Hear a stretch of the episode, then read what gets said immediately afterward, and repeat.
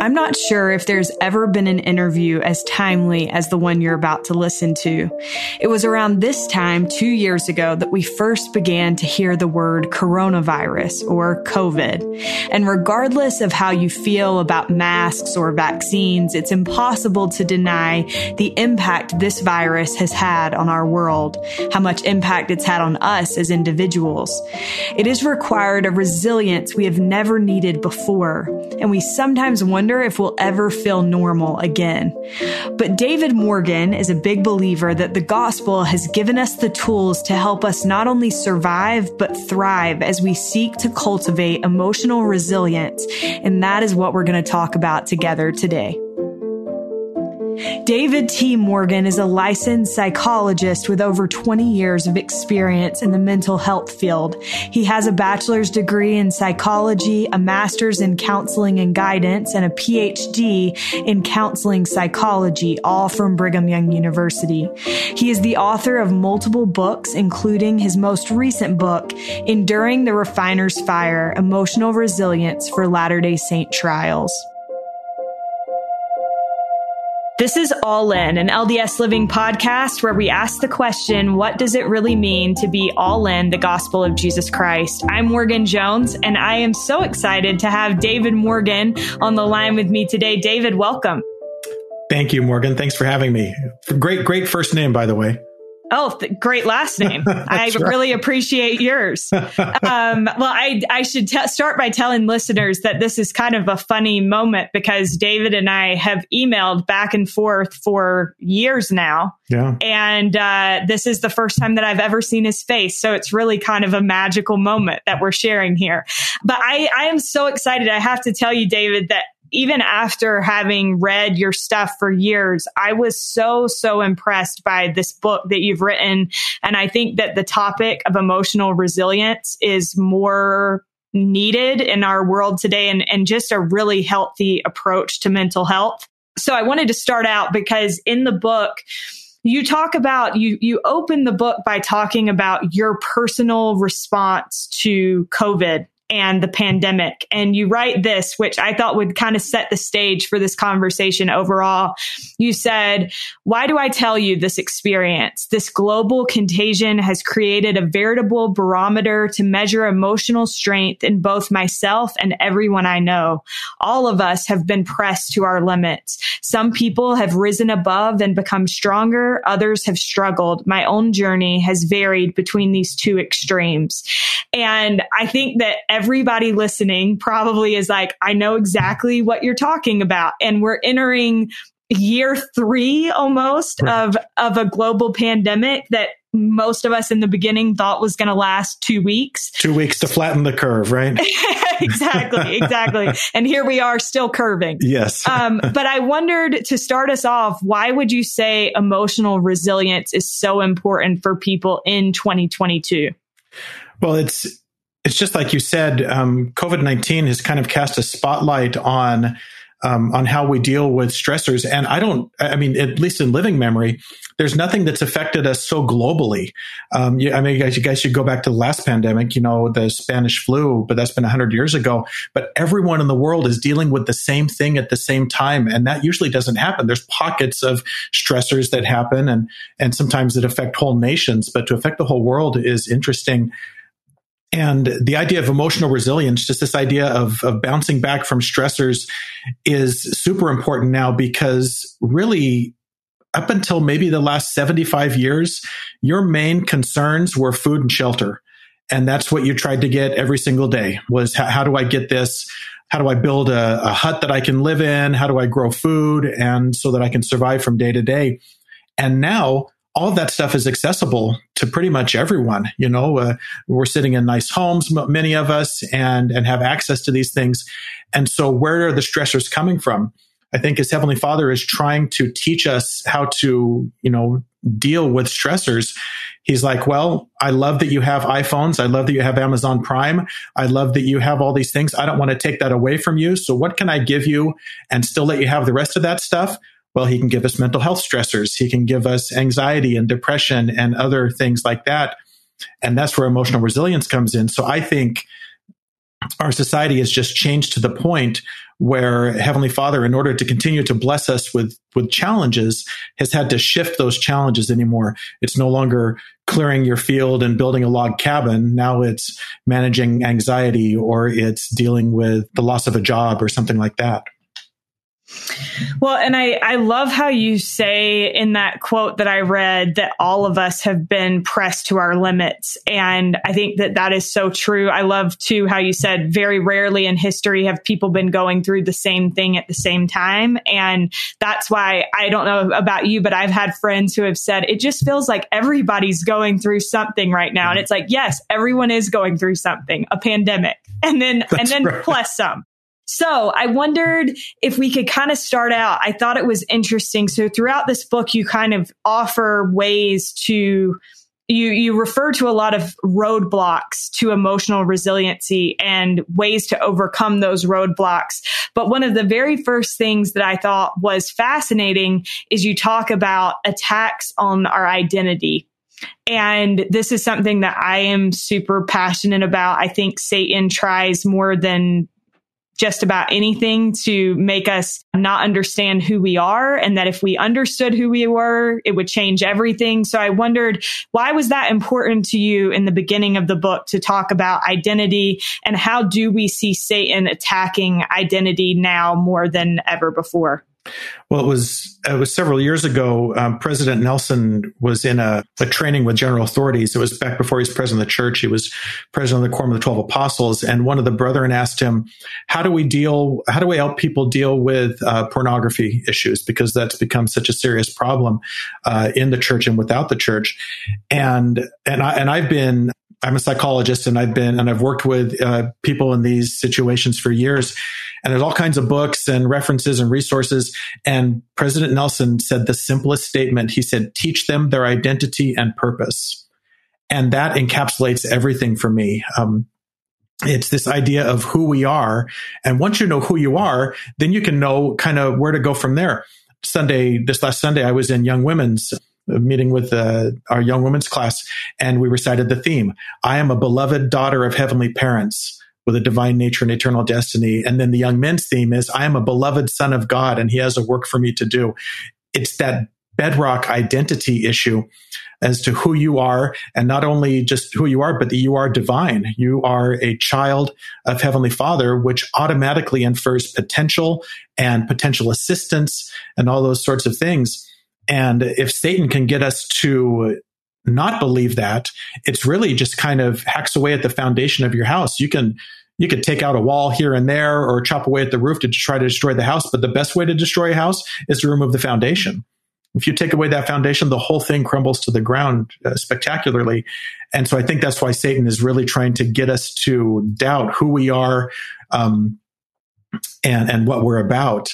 And like you said, once we have a really good idea of who we are, I think it just opens up opportunities for us to, uh, to be more focused in our lives and be more confident moving forward so so well said. Another thing that uh, you talk about kind of being an initial way that satan tries to attack us is to make us feel like we can't change. And you write this often i hear people lament that they cannot change certain negative personality characteristics claiming that's just the way i am. This is a dangerous deception. Satan would love to have us believe that we cannot change. This belief cast us us as observers instead of actors in our life story. If you believe you cannot change something, then your efforts to change will likely be less motivated than they otherwise could be. Sometimes people have very ingrained behaviors, even those that might be influenced by brain chemistry and feel helpless to do anything about it. Usually such feelings of helplessness come from repeated attempts to change while experiencing only limited progress. It is very important to remember that some trials persist despite our best efforts. That does not mean we should stop trying. Trying to move forward, no matter how frustrating or seemingly unfruitful, will yield benefits. So I think that this is true. I think that a lot of times people feel like kind of stuck a little bit. And so I wondered what what would you say are the first steps of that moving forward? So the the very first step of moving forward is is believing that you can and accepting the the idea that it is that change is possible. I, have dealt with so many people over the course of my career, and even people with very, very significant mental health issues like schizophrenia, um, where you, you know people that are actively hallucinating and actively delusional. There's always something you can do. I mean, that, that person can take medication as prescribed. That person could learn to trust a, a caseworker or something like that. Now, that's not going to cure schizophrenia, but it is going to help that person move forward. Sometimes I think we have this idea that if I can't fix it all, then why fix any of it? And that's another deception of Satan as well, that all or nothing thinking. So we have to believe that we can do something about our situation. And then the next step is just to do something just decide what you can do and then choose something in that sphere that that you will do. Sometimes we focus on the things we can't do. We say well because of my situation if it's a mental health issue my anxiety my depression whatever it is um, these are all the things i can't do. And and that could possibly be true in your current situation. If you're struggling with significant mental health issues absolutely. There may be some things that you can't do in the moment but there are some things you can do and that's where you start. And so you have to identify those things. I can get up and make my bed today. Is that going to cure my depression? Absolutely not. It's not going to cure your depression but it's going to move you in a positive direction. And we need to remember this is a like an ultra marathon that we're running here. It's 100 miles you know? And and when you think well i can't run 100 miles you probably can. It might take you 20 years to do it, but you can do that. I I completely agree and it's amazing like those little wins how much they can help build confidence. You talk in the book about several ways that people get in their own way of personal competence.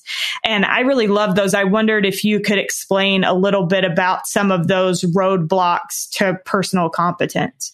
Sure. So personal competence is the is just the idea of um, believing that you're capable of doing something. And so it kind of goes back to what we were just talking about.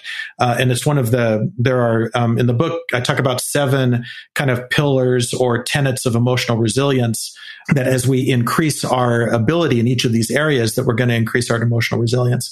And so one of them is the idea of personal competence, that I can do something. And three of the roadblocks that I suggest were misunderstanding our purpose, uh, procrastination, and then lack of sustained effort. When the first one, when you misunderstand your purpose, if you don't know what you're supposed to do or what you should do or, or what you even want to do, then why would you move forward anyway? You know, you're just stuck because you don't know what you're about. And that goes back Satan not only attacks our identity, he attacks our sense of purpose as well. Um, and in those young men and young women's statements we reviewed, both of them have statements of identity and purpose. They say that Heavenly Father has a work for us to do, just like he told Moses thousands of years ago. So once we know what our purpose is, then we can that can help us getting move, get moving forward. Procrastination, that's a killer. I am I could be on the Olympic procrastination team just uh, it's something I've become very skilled at over the years, and and usually it's because I'm afraid of doing something. I, I think, well, or I can't do it. And so doubting in myself leads me to not want to do that. So procrastination can get you and also uh, what I call lack of sustained effort. And this is the idea of that you can do something that is effective, but if you don't do it long enough, then it has less effect. And so, like if I'm trying to lose weight and my doctor suggests diet and exercise, I say, fantastic. So I come home, I don't eat for five minutes, I do five push ups, and then I get on the scale and see what happened, and there's no change. Um, I'm exactly the same as I was five minutes ago. And I could say, well, clearly diet and exercise don't work because it's been a whole five minutes and five push ups later, and I'm still the same. Um, the point is, if I engage in a healthy diet for a year and exercise regularly for a year, I'm probably, I'm very likely to see, you know, positive changes in my, um, in my health. And so, so even good things, effective things done for not enough time can lead us to think, oh, that doesn't work. Big problems require big solutions and, and long-standing problems require long-standing solutions. It just takes time to get through this stuff. Absolutely. I love that kind of segues well into this idea of tenacity, which is something that you talk a lot about. You give several examples, including Thomas Edison, who after 9,000 experiments, somebody was like, Oh, isn't it a shame that with the tremendous amount of work you've done, you haven't been able to get any results? And Thomas Edison smiled and said, results? Why, man, I have gotten a lot of results. I know several thousand things that won't work. And then you also give the example of the brother of Jared and several other people that exhibit this, this uh, characteristic of tenacity. So I wondered, why would you say that in confronting these challenges, tenacity is so important? And again, you offer some roadblocks that keep people from developing tenacity. And I wondered if you could speak to a few of those. Absolutely. So tenacity is important. Tenacity, which is this idea of just can keep going. When it gets difficult, you keep going because the end destination really, in most cases, is less important than the journey you took to get there. I, I, reflect back on my education and my and my education at BYU culminated in 1999 with me walking across the stage of the Marriott Center to get my degree. That was that's where it ended. And then that was a great moment, but that wasn't the important moment. The important moment was the 10 years prior to that, that I spent learning and studying and, and gaining knowledge that would prepare me for my career.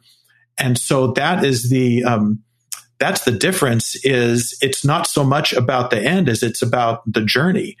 And so when we, um, when we get into situations where we, we experience failure, and we don't persist, then we don't gain the benefit from that. Some of the roadblocks that I talked about, um, things that keep us from persisting, are fear of failure, uh, rigid thinking, and lack of self confidence. So, uh, fear of failure is one of those that sometimes we don't even start because we're afraid that we're going to fail. Um, and I wish we could all just have a big giant meeting, all of humanity, and just for once acknowledge you're going to fail not only are you going to fail, but you're going to fail a lot. And sometimes you're going to fail in a colossal fashion. And that's okay. Um, eh, when you think about it from a gospel perspective, that's the whole point. That's the whole point of the Savior's atonement, right? It's not a backstop in case we sin. He says, you're going to sin. You're going to blow it time after time after time. And, and that's okay because I've got this plan in place that's going to redeem you from that. You know, if you repent and follow that process. So if we can learn to kind of almost embrace failure, like Thomas Edison did, he says, I haven't failed 9,000 times. I just learned 9,000 times how not to make a light bulb. We get in trouble when we get too rigid in our thinking as well, when we think there's just one way to do things. And then when you try that and that doesn't work out, then you're stuck. I think I talk in the book about a, uh, at Walt Disney World. We're, we're big Disney fans in the Morgan family, and there is they have a rain parade they have a it's called the rainy day cavalcade and it only comes out during the rain. And rigid thinking will say well it stinks in orlando because it rains you know fairly frequently and you can't have parades in the rain unless you can have parades in the rain right? And, you, and you can and you can say hey what if we developed waterproof costumes? And what if we developed machinery that was protected from the elements? I bet we could do that and so, generally speaking, when you find yourself at the end of a road, at a dead end, there's probably a few more ways out of that. You just have to kind of keep looking. And then, and when we lack, when we lack confidence in ourselves, of course, that's a killer from the beginning. If you think that I just can't do this, there's no way that I can persist in this trial, then it doesn't matter how much strength you have in you. It doesn't matter how much you're actually capable of. If you don't believe you can do it, then you're done from the beginning because you won't, you simply won't try.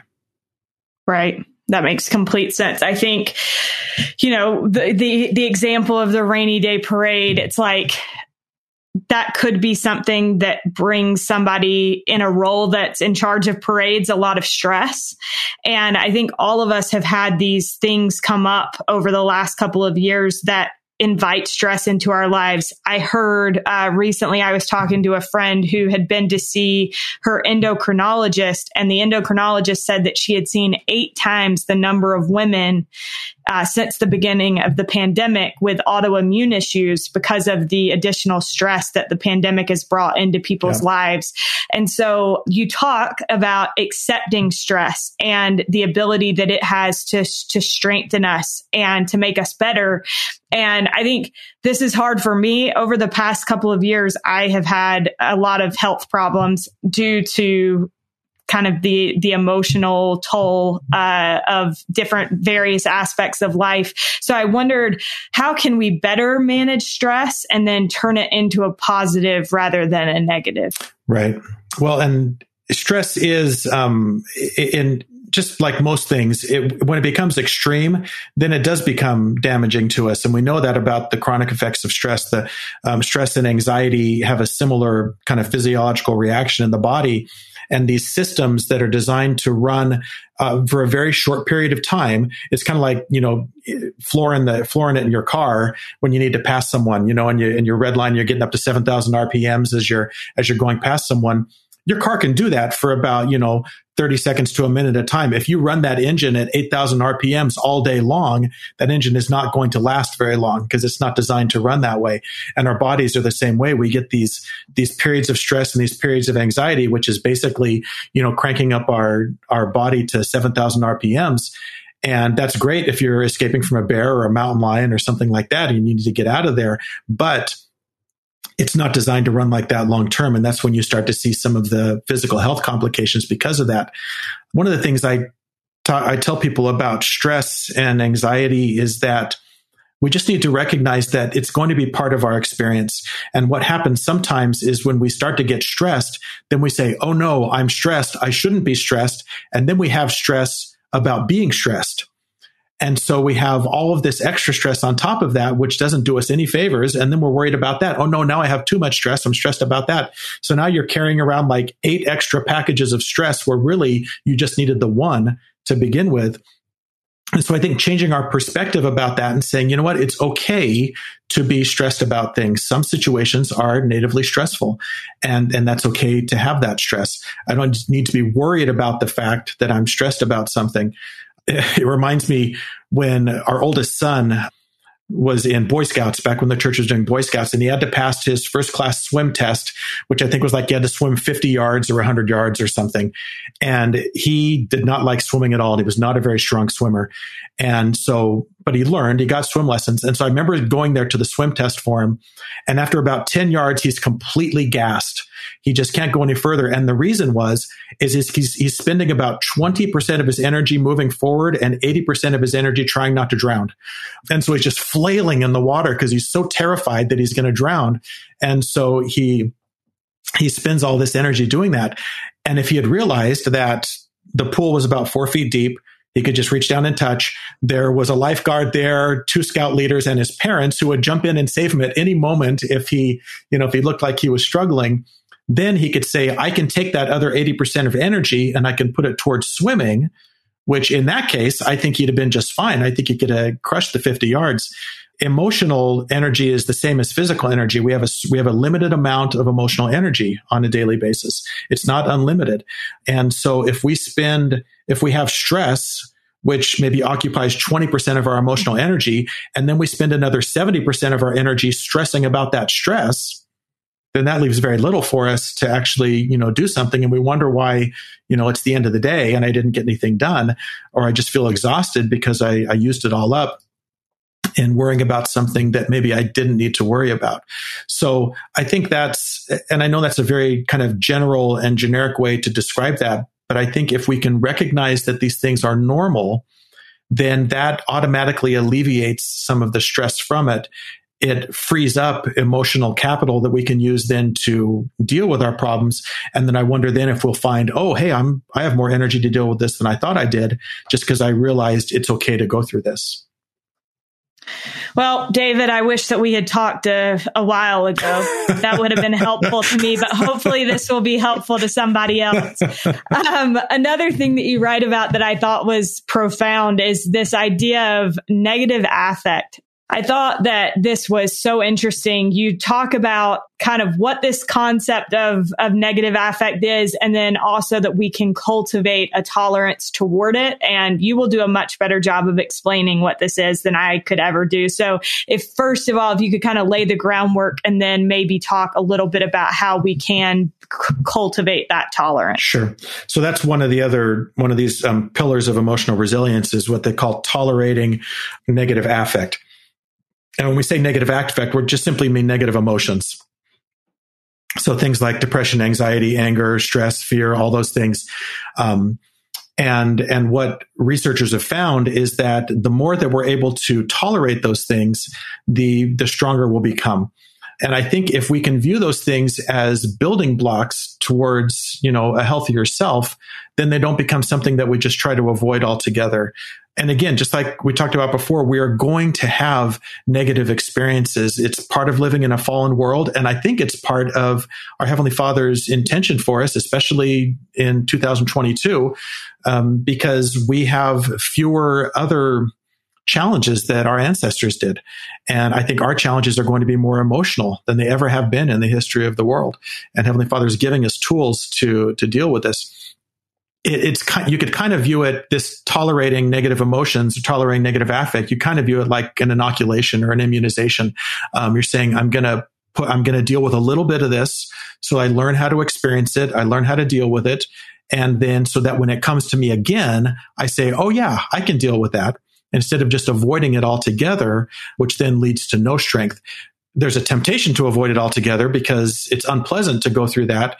If you've had, um, you know, a vaccination, you know that there's sometimes there's some adverse reaction to it as your body's trying to deal with it. But then that usually prov- you know, provides some very long term health benefits.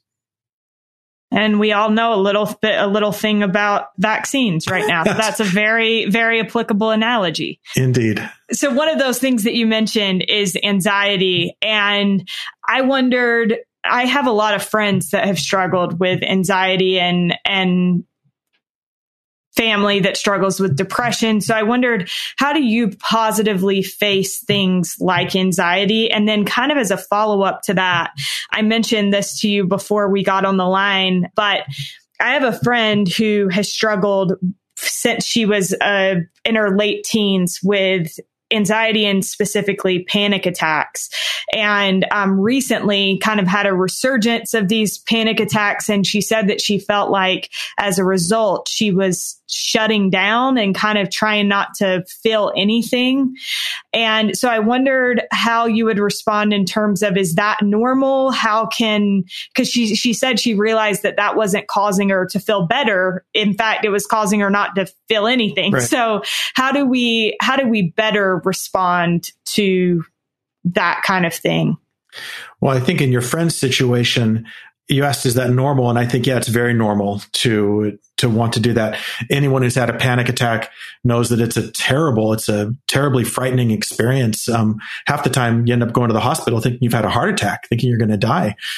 And a lot of times, um, what happens is, you know, you can't tell the difference except the doctor can, and she can say, she, she does an examination and says, no, there's, there are no enzymes. There's leftovers in your body when you've had a heart attack. And if those leftovers aren't there, then they say, well, that was probably a panic attack. So they're very, very frightening experiences. And so it makes perfect sense that someone would say, okay, I'm going to do everything I can to not have that experience again. And I think that's a very helpful approach. Trying to just avoid all feelings, I think is not super helpful because number one, you can't. I mean, you can't just shut it off your, your, your feelings are bound to happen no matter what you do. And then number two, if we just avoid the things that terrify us, then we are, then we're not going to get stronger as a result of them. We have another son, not, not the one who was scared of drowning. This one was scared of public speaking and he gets asked to speak in church uh, when he's like 12 or 13, right? His first talk and he is he probably had a panic attack. Um, he's freaking out the night before.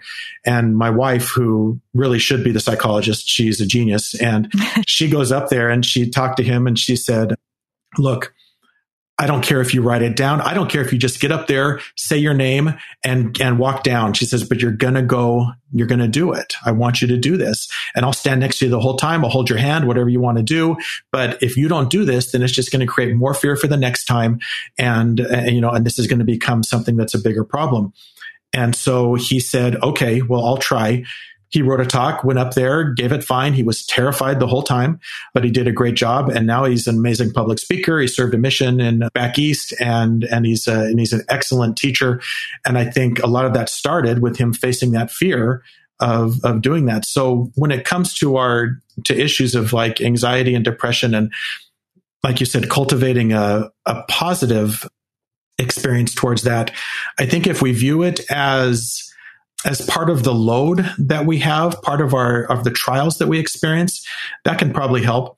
Elder Bednar talked a few years ago about um, a man who bought a four by four and when I'm got stuck in the snow and he was super embarrassed because his wife had told him not to buy the truck and he bought it anyway. And so and he couldn't get it out. But then he ended up cutting wood, which is what he went up there for the first play in the first place. And he loads his truck with wood. And once the truck had another thousand pounds in it, he was able to pull out. He was able to have traction. Elder Bednar, I'll, I'll misquote him here, but he said something like, sometimes we mistakenly believe that the absence of a load is kind of the preferred way through life. He said, but that's not the case. We need to have a burden. We need to have something that gives us traction and helps us move forward. So when I deal with people with mental health issues, I say, if you can view this as your Heavenly Father's way of saying, I'm putting something in your truck bed, I'm putting something in your handcart. I know it's going to be more difficult to pull as a result, but this is going to make you stronger because now you're pulling 50 pounds behind you instead of pulling zero pounds behind you it's going to make you stronger and it's going to make you more like me in the long run. Now, does that erase depression or anxiety? Absolutely not. But I think it does if we can change our perception on it and say, well, maybe this is a blessing and an opportunity for me to get stronger, then maybe we approach it differently. And maybe, again, we might free up more of that emotional energy to, uh, to address and to move forward.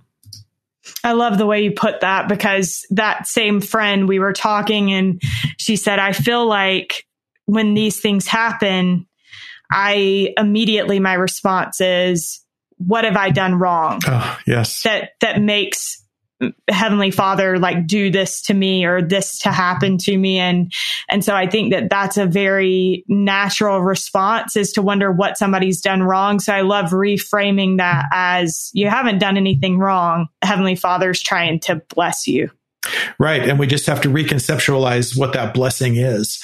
Oftentimes we just think of blessings as very, very immediate good things like, you know, uh, uh, an extra, like a, you know, a pay raise or something like that or good health. But what if the blessing was, uh, having significant health challenges that were chronic and that ultimately led you to be more humble and patient? And Heavenly Father says, Oh, actually, this is a blessing to you. You just don't see it that way up front. I, am convinced that when we get to visit with our Heavenly Father, uh, when all this is done, He's going to show us all the difficulties that we had I, I picture on this like this big whiteboard, and on the left hand side are all the challenges that we faced, and then he's got these lines that are drawn over to the right hand side, and on the right hand side are these Christ-like characteristics, things like patience and tolerance and understanding and diligence, and there's going to be a line from every one of our trials to every one of these Christ-like characteristics, and he's going to say, "This is why." Morgan, when you prayed and said, Heavenly Father, take this from me, he said, No, I can't do that because if I take this from you, then I have to erase this line and, and you're not going to achieve this thing. And I, I think that's why he just says, trust me. He says, I know what I'm doing. Trust me here. And when we're on the path, when we're on the covenant path and doing the best we can, striving our best, when we still experience these significant issues, I think we can confidently say that this is part of Heavenly Father's plan to help us become more like Him. I really appreciate that because it's funny that you said, you know, when you prayed and asked Heavenly Father to take this thing from you, because like I said, I've had these like health challenges. And just last night, I was like, Heavenly Father, if you will take this from me, I, I said, I will serve you for the rest of my life, regardless. but if you will take this from me, I'll be able to like work stronger and mm-hmm. faster. And, and so I like the kind of reframing of, you know, maybe there's a reason that he's not taking it from me. Another thing that you talk about, David, is embracing change. And mm-hmm. this is something I, I have this very distinct memory. I, I did Washington seminar through BYU when I was in school. And so I was interning in Washington, DC, and I had been there for a few weeks. And I was talking to my dad on the phone, and I just was like, I don't fit in here. I don't know what I'm doing here. I'm having a hard time making friends. And my dad said to me, Morgan, I don't know if you've noticed, but change is hard for you. He's like, every time that you have some big change in your life, the first little bit, you hate it. And he's like, but then it doesn't matter what it is. If you give it a little bit more time, you end up loving it. And so he was like, you just have to give it a little bit of time. And he was so right. Like after those first few weeks, things got better. But I wondered, what is it, David, that keeps us from embracing change? Yeah. And I don't, I don't think you're alone in your experience, Morgan, and it must run in the name because I, have got it too. I remember at the beginning of COVID and when everything was shut down and, and I was out, uh, I went on a, a, lot of walks with, with Chris and my wife and, um, and we just talk about things. And I was so, I, and I was always like, okay, well, this will probably be over in two weeks. It'll probably be over in four weeks because it significantly impacted my business as well it was it was a, a bit of a tough time financially for us. And so i just kept thinking okay this is this is going to change or, or this change isn't going to last long you know it's going to get right back to normal. And she would say well what if it doesn't? And i didn't even want to hear it. I was like no what are you talking about? We're going to be done with this by may we're going to be done this by june. And, and like you said earlier here we are literally in year three of this. It's uh, it's amazing to think about something we won't soon forget. And quite frankly, if we haven't learned our lesson by now, we probably won't learn it. I almost feel like going to Heavenly Father and saying, look, you can probably just take it now. It's fine. Because if we haven't learned yet, we're probably not going to learn. We've had plenty of time to sort this out, um, each of us.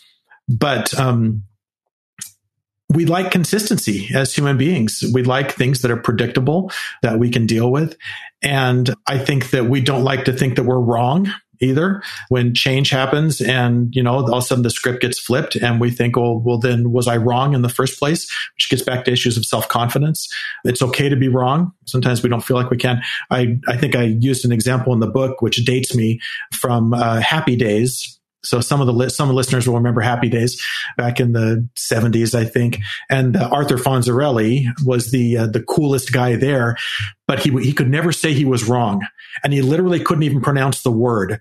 When when he was trying to say he was wrong, he would say I was, and and he'd, he'd make the the sound of a W, but he couldn't actually say it. And I, I remember thinking about that when I wrote that. I thought, you know, we we can't be there's a lot of ways we should be like the Fonz, but not like that.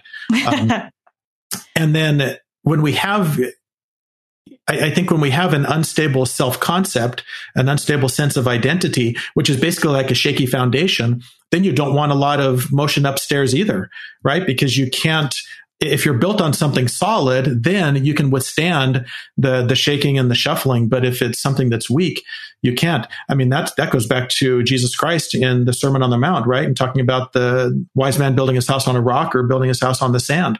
And when the rains came, it wasn't until then the house stood until the adversity came. So they both built a house, but it was when the adversity came that you saw the true nature of that house. And so, and uh, in Helaman chapter five, where Helaman encourages his sons to build their, to found themselves on the rock of Jesus Christ. And it says, and then when the devil sends forth his winds, his mighty winds, his shafts in the whirlwind, all those sorts of things, he says, then it will have no power over you because of the foundation upon which you're built. So, and, and I, and I hear you. I don't like change either, but man, we gotta we gotta start thinking differently because just like you've experienced and just like I've experienced, change is inevitable. And not only is it inevitable, it's good for us. And Heavenly Father knows that. So he's gonna throw some curveballs every once in a while. And instead of getting out of the game and throwing down our bat and getting on our knees and say, Heavenly Father, please no more curveballs, we need to do like Elder Bednar counsels and says, teach me how to hit curveballs and then Heavenly Father will say, okay, you bet. I'll show you how to do that. It's going to involve some work on your part and some effort. And you're going to have to learn a different batting stance and, and your arm might hurt as you learn how to, you know, do these different swings, but I will teach you how to hit curveballs. And then once you learn that, he throws a slider or something like that, right? I mean, he's always, and, and then you say, now teach me how to hit that one. And then, and then by the end of your life, you can hit every ball that comes at you. Babe Ruth by the end. That's right. Just crushing it. David, at, at, toward the end of the book, you talk about something that I thought was fascinating. You talk about how there was a study where these two researchers that researched resiliency, Connor and Davidson, they actually acknowledged the influence of spirituality on this emotional resilience and listed spiritual influences as the last of their main resilience factors. And you wrote, this is notable as spirituality sexuality has struggled to be recognized as a major factor in psychological studies. In many cases, it is seen as too ethereal and personal to be examined with scientific rigor. Yet, as Connor and Davidson explored the outcomes of their research, they determined that one of the factors of resilience clearly aligned with this somewhat intangible concept.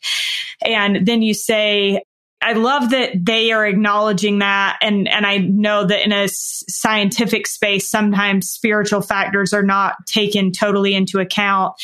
But I wondered, what difference would you say spirituality can make in somebody's emotional resilience?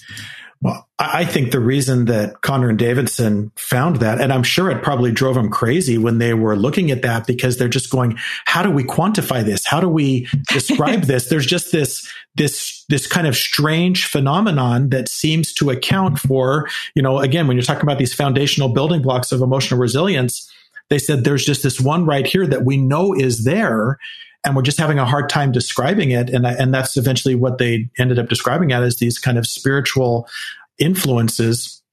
Everything is spiritual, Morgan. I mean, we, we are human beings living a, having a spiritual experience here. And just because we try to quantify everything, you know, chemically and physically and scientifically, it's not chemical and it's not physical and it's not scientific. It's spiritual. This is Heavenly Father's plan for us. And so I think that's why we keep coming back to that. One of the things sometimes I'll be, I don't know if criticized is the right word, but when people will say, when I talk about mental health and the gospel, they'll say, well, don't just tell me to pray harder and to read my scriptures more because that's not a solution. That doesn't, you know, that doesn't fix mental health. You need medication, you need therapy and stuff like that. And I say, absolutely. Heavenly Father has given us those tools to help us improve, but that doesn't mean that addressing things from a spiritual perspective is not part of the equation. It is part of the equation. It's one more tool you have in your arsenal to deal with these things. And so I, I would I think it was Elder Holland when he talked about uh, years ago when he did his like a broken vessel talk, which was kind of the watershed talk on on mental health. Uh, probably one of the first times it's been addressed at depth in general conference, and the church has dramatically increased its reach and resources for mental health.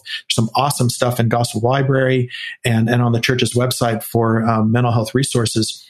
But he said, you know, if you broke your arm, you would ask for a priesthood blessing, and you'd also go to a doctor you know and the same thing with mental health. If you've got major depression then yes ask for a priesthood blessing and make sure you're praying every day and studying your scriptures and going to church and attending the temple as you can.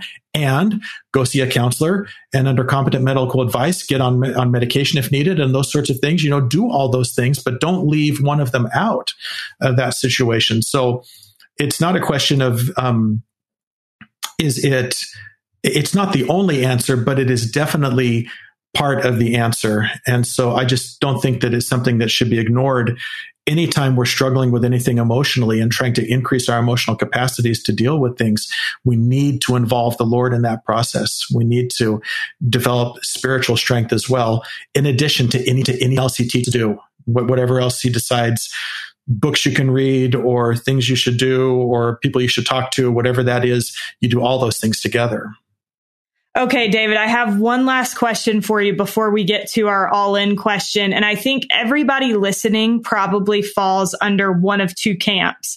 Either you know someone who feels like they are past help or the person themselves feels like they're past help as far as spirituality goes. And you have a quote that I think applies to this. It says, what if you find yourself nowhere close to the rod of iron? Perhaps you feel you have been deceived by those in that, in the great and spacious building and are inching your way toward that edifice. Perhaps you have begun to wander along strange roads feeling lost. What can you do? Is the rod and the resilience that comes from holding fast beyond your grasp. No, we can always change direction. That's the beauty of the Savior's atonement. Just start where you are, turn around, face the tree of life, and start heading in that direction. I know for me, David, there have been people in my life that I really love and care about. And I know that they have like wonderful hearts, but it's like they feel like for whatever reason that and I think part of it is that, you know, they say that when people are dealing with depression, it's hard for them to feel the spirit. And so then they feel like they're, you know, not capable of feeling God's love. So how does Satan deceive people into believing that they can't have greater spirituality? And how have you seen that in those that you've worked with? Right. Well, and, and I, you're absolutely right, Morgan. I think this is something that has probably touched all of us at one point. Um, and and we certainly know people who are kind of stuck in that situation where they just feel like like they can't change or that God has checked out on them and that they're just beyond hope. And that all of those things are are just completely satanic. It's it's his deception that that somehow we've gotten beyond the savior's grasp and and we aren't there's uh, sometimes there's issues of worthiness, right? If we intentionally do things that we shouldn't and we've commit sin, and in those cases we can repent. But a lot of times, like you, like you talked about, people with feelings of depression. Oftentimes, they describe a difficulty being able to feel the spirit. Um, in Jane Clayson's book, that her amazing book on depression, Silent Souls Weeping, she talks about that and how you just get to that point of feeling numb and, and, like no feelings are getting through, uh, including feelings of the spirit. And, and of course, Satan's going to capitalize on that and say, well, yeah, see, because you're, you're doing, you're not doing what you're supposed to. See all these other people that feel the spirit. They're going to church. They feel the spirit. You don't feel the spirit. There's something wrong with you. And I don't know how all of that shakes out. I don't know you know how I'm I'm sure that the spirit is powerful enough to break through those things. I don't know if that's part of the difficulties people need to experience in order to become more like their Father in heaven. But just this idea that we are not worthy, we, we need to lose that idea. We need to lose that idea that we are these kind of uh, unworthy creatures and this is, I'm sure, probably way too colloquial, but if you've seen Toy Story 4, you remember Bonnie makes Forky, right? You know, she makes a Forky out of a fork and some other things, and that's her new toy. And, but Forky believes he's garbage and he keeps trying to jump into the garbage can. Uh, and then Woody keeps fishing him out of the garbage can, goes over there, and, and every time he turns his back on Forky, Forky's trying to get to the garbage can to jump in again because he says, I'm trash. He says, I am garbage. And Woody says, You're not garbage. You used to be garbage, but now you are Bonnie's toy. And so you have a different place. You did, you belong up here on the counter instead of in the garbage can. I think that's what we need to understand as human beings. We need to know who we are. We're back to the beginning of our discussion about identity. We are children of our Heavenly Father, and He loves us, and we have 100% immense potential and and he's going to help us reach that. We don't have to do it on our own. We we were never expected to do it on our own. He gives us liabilities so that we will turn to him, and so that we say, Heavenly Father, help me through this difficulty. Um, teach me how to do this, and then we act. And then as He helps us along, we become better in uh, in section 121 in the Doctrine and Covenants, it talks about our confidence waxing strong in the presence of God. And I love that idea because so often we have the opposite experience. We, we feel like uh, Alma the Younger, when he was in his three days of darkness, he said he wanted to be extinct both soul and body so that he didn't have to face God.